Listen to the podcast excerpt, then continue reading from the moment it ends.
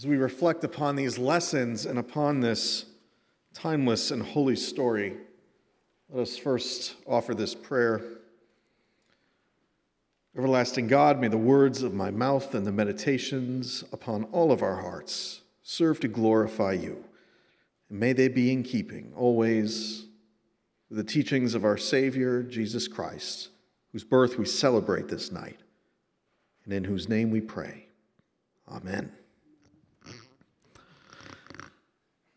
I'd like to begin by offering my compliments to whoever lives in the house on Main Street uh, that decided this year to repurpose their Halloween decorations for Christmas.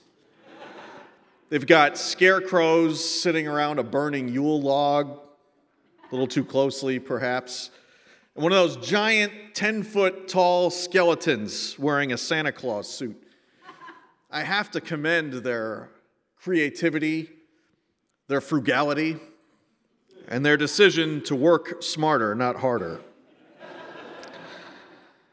then again, those of you who know me well know that I'm a fan of Halloween and horror movies and all things macabre. My taste in film lends itself to a bit of a misperception, actually, which is that I don't like happy endings. It's true, at least, that a lot of the movies I watch do tend to have bleak outcomes where no one lives happily ever after. Some have even suggested that this colors my admittedly jaded worldview, that my cynicism about the state of this weary world is the product of watching too many scary movies, as if the headlines weren't horrific enough. And more than a few folks here at church have recommended a prescription, a guaranteed cure for this disenchanted malaise Hallmark Channel Christmas movies. if I just watched one, they tell me, I would feel better. So I did. There were so many to choose from. Jolly Good Christmas, A Wish for Christmas, Home for Christmas. They all sounded exactly the same. So bland and generic that I couldn't decide. So when my wife told me that one of these made for TV Christmas movies was about to come on the Lifetime channel and that it was called A Cowboy Christmas Romance, I figured that was close enough. Lexi is a successful real estate broker enjoying her life in the big city. Her sassy business partner and best friend begs her to pursue a lucrative offer from a mysterious client who wants to buy a certain ranch in Arizona. The catch, of course, is that it's in her hometown, where Lexi fled a decade ago for unknown reasons and promised to never return. Now, I'm going to stop for just a minute here to consult the Hallmark Christmas movie plot generator. You see, these movies are so notoriously formulaic and predictable that someone made a chart to describe all of the usual story beats. Most of these are variation on the same theme. Career oriented, big city businesswoman returns to her quaint hometown at Christmas time to settle some kind of business at the behest of her sassy best friend, where she falls in love with one of a few archetypes, including, and I quote, an old flame, a guy and his dog, a single dad and his precocious child, or a sensitive guy in a plaid shirt. Now, as an aside, if you love these movies, good for you. I'm sure you could make a similar chart about all of the schlocky horror movies I watch, so no offense intended. I'm just trying to make a point that I'll get around to in about 10 minutes. So for now, let's continue.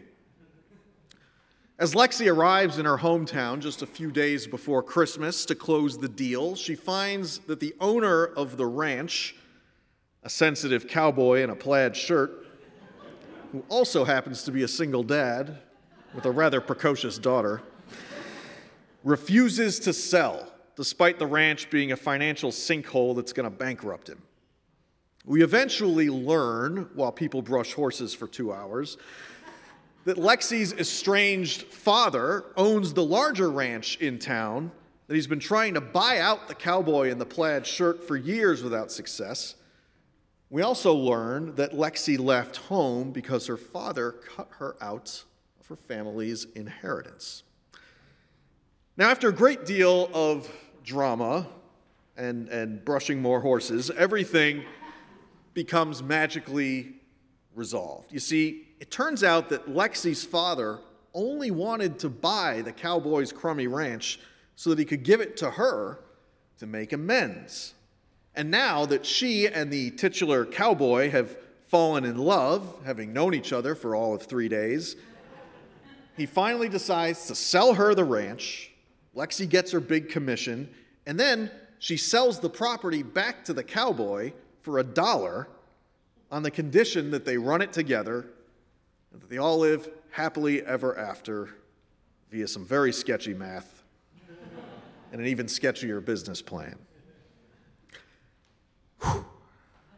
I have to confess, by the time a cowboy Christmas romance was over, I wasn't feeling much better about the state of this weary world. In fact, I was probably feeling worse. So I decided to watch a few more of these movies, you know, purely for research, of course.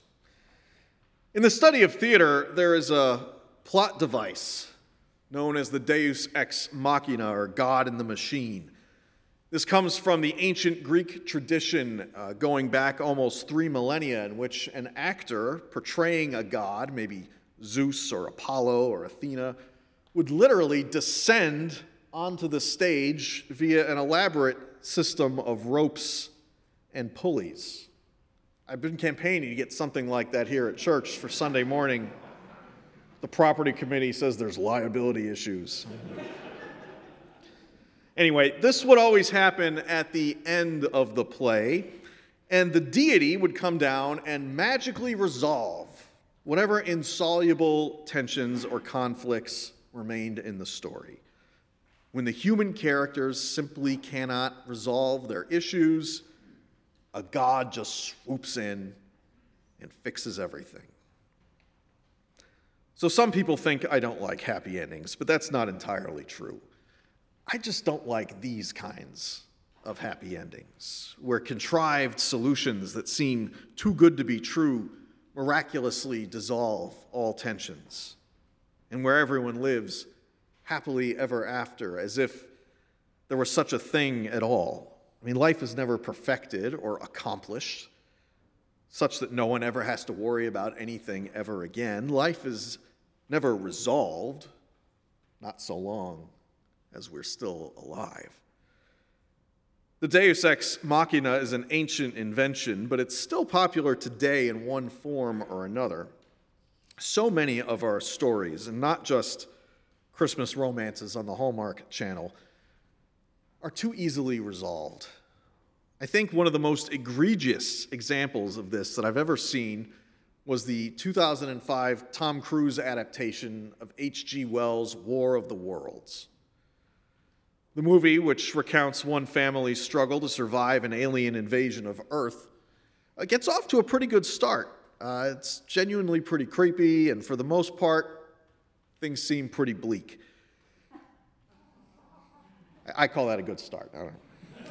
But just as all hope for humanity is lost, all of the invading aliens just suddenly fall over and die. And the voice of Morgan Freeman, as close to God as anything Hollywood has produced, I suppose, descends and narrates the cause of their sudden demise. From the moment the invaders arrived, breathed our air, ate and drank, they were doomed, he explains. You see, despite having studied our planet for decades, centuries even, before invading, these aliens fail to realize that they're allergic to our bacteria. They all catch a cold and die, and everyone else lives happily ever after.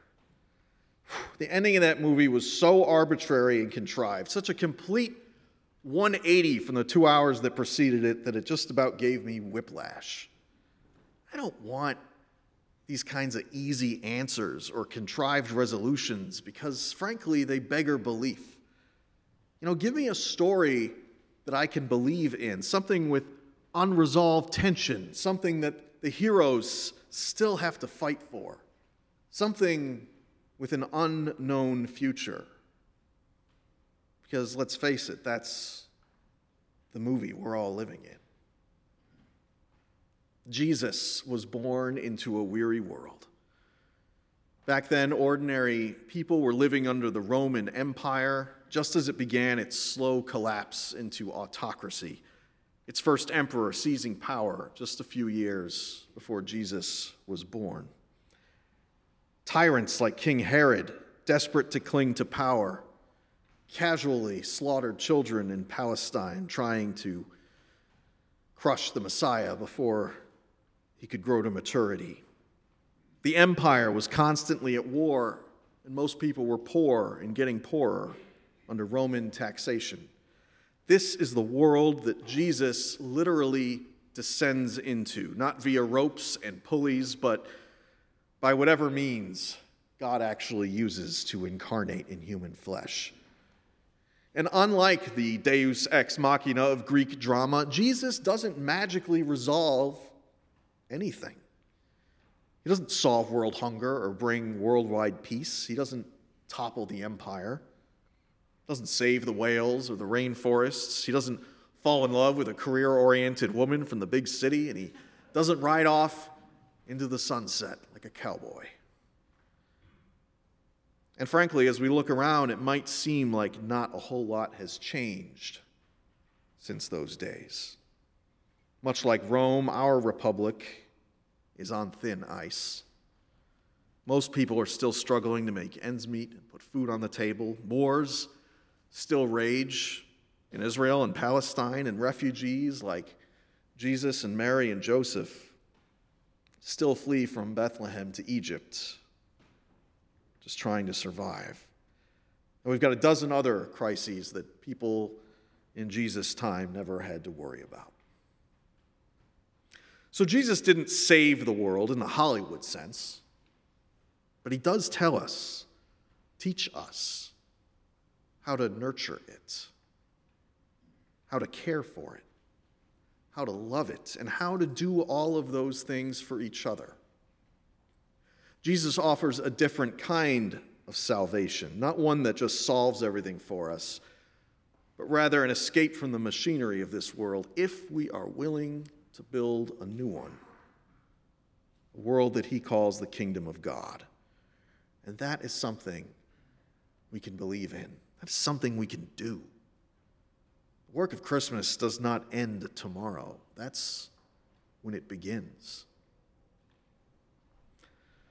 Friends, we all know that life is not a Hallmark Channel movie, that it's unpredictable, scary, complicated. But that doesn't mean we cannot rejoice in this weary world. We can practice gratitude, realizing that every day we do can be the best day of our lives. We can find joy in human connection, electricity in the sparks between us. We can allow ourselves to be amazed in this world where wonder and magic lurks just beneath the surface of our day to day lives. Maybe a baby born of a virgin mother, flanked by shepherds and angels and animals of all kinds, even penguins, if you saw our Christmas pageant this morning. Maybe that's a little hard to believe. But a refugee kid who struggles to find his place in the world, who grows up poor, who realizes that love is the answer to every question who pioneers nonviolent resistance and changes the world in ways that he won't live to see. That's a hero and a story that I can believe in. Jesus never promised us a happy ending in this life, but he does promise a new beginning every time we celebrate his birth. And that, friends, is plenty of reason to rejoice. Merry Christmas. Amen.